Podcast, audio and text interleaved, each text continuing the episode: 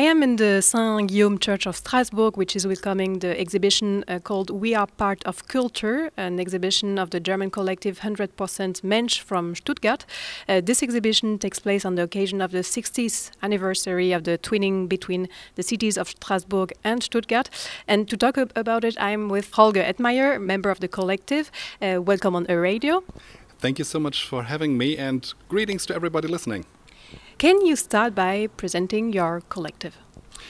The project 100% Mensch was formed in 2014 as a bunch of artists, actually.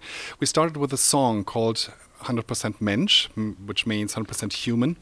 And uh, after that, that song had, had quite an impact on the queer community in Germany. And after that, we said, okay, we can't stop here.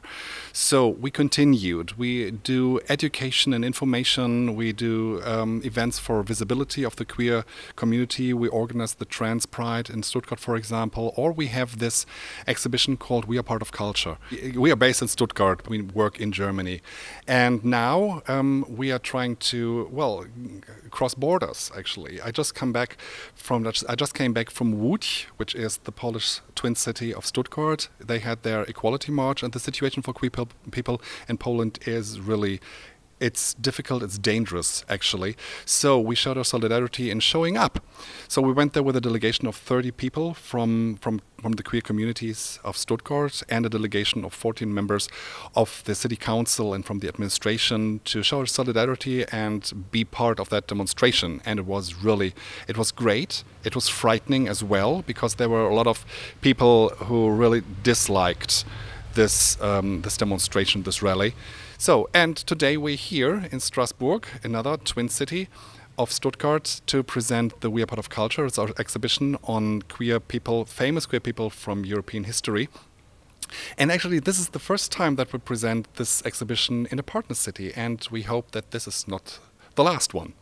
Let's talk about the exhibition. Members of your collective uh, made the portraits that are shown in this exhibition.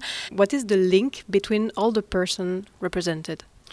Um, actually, we have two, no, three members of our of our organization who are also artists, artists, and they painted those um, those portraits for the exhibition. All the other artists, we just asked actually, and they all said yes, they wanted to be part of this exhibition.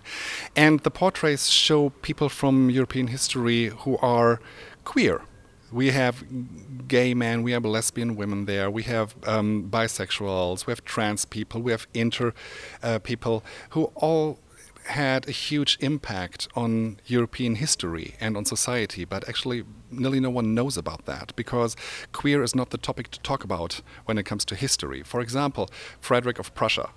No school kid in, in Germany goes through school without talking or learning about Frederick of Prussia. But they never mentioned that he was gay.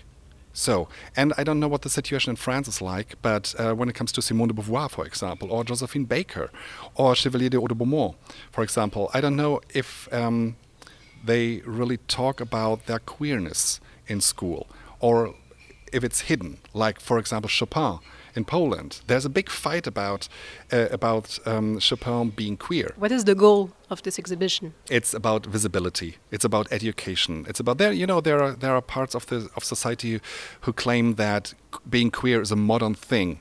It's not it's not the hot shit of today. We've been there all the time, but um, now we are able to live more freely than we did before, so people can be visible, and um, we have to accept that that history, or not only accept, we have to really point out that history was not written by, not only written by straight white cis men.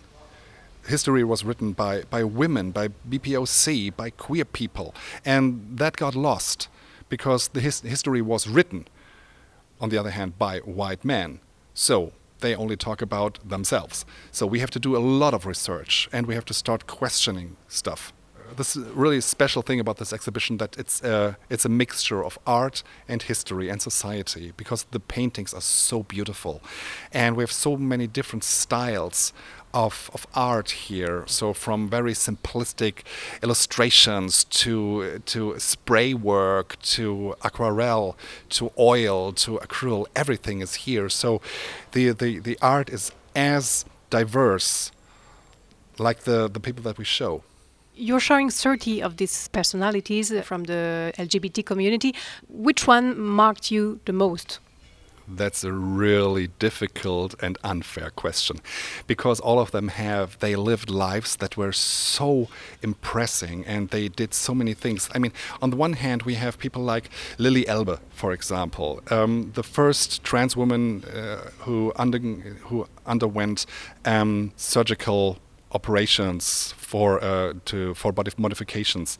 So she didn't had a really huge impact on society, but her life is amazing. On the other hand, we have Christina of Sweden, for example, queen or king of Sweden, because uh, rumors still have it that she might have been intersexual, and um, she was the first to allow women in theater she was very uh, liberal. The whole country was very liberal. And the question is is Sweden still that liberal because of her, because she led the actually she she built that cornerstone of of this liberal society.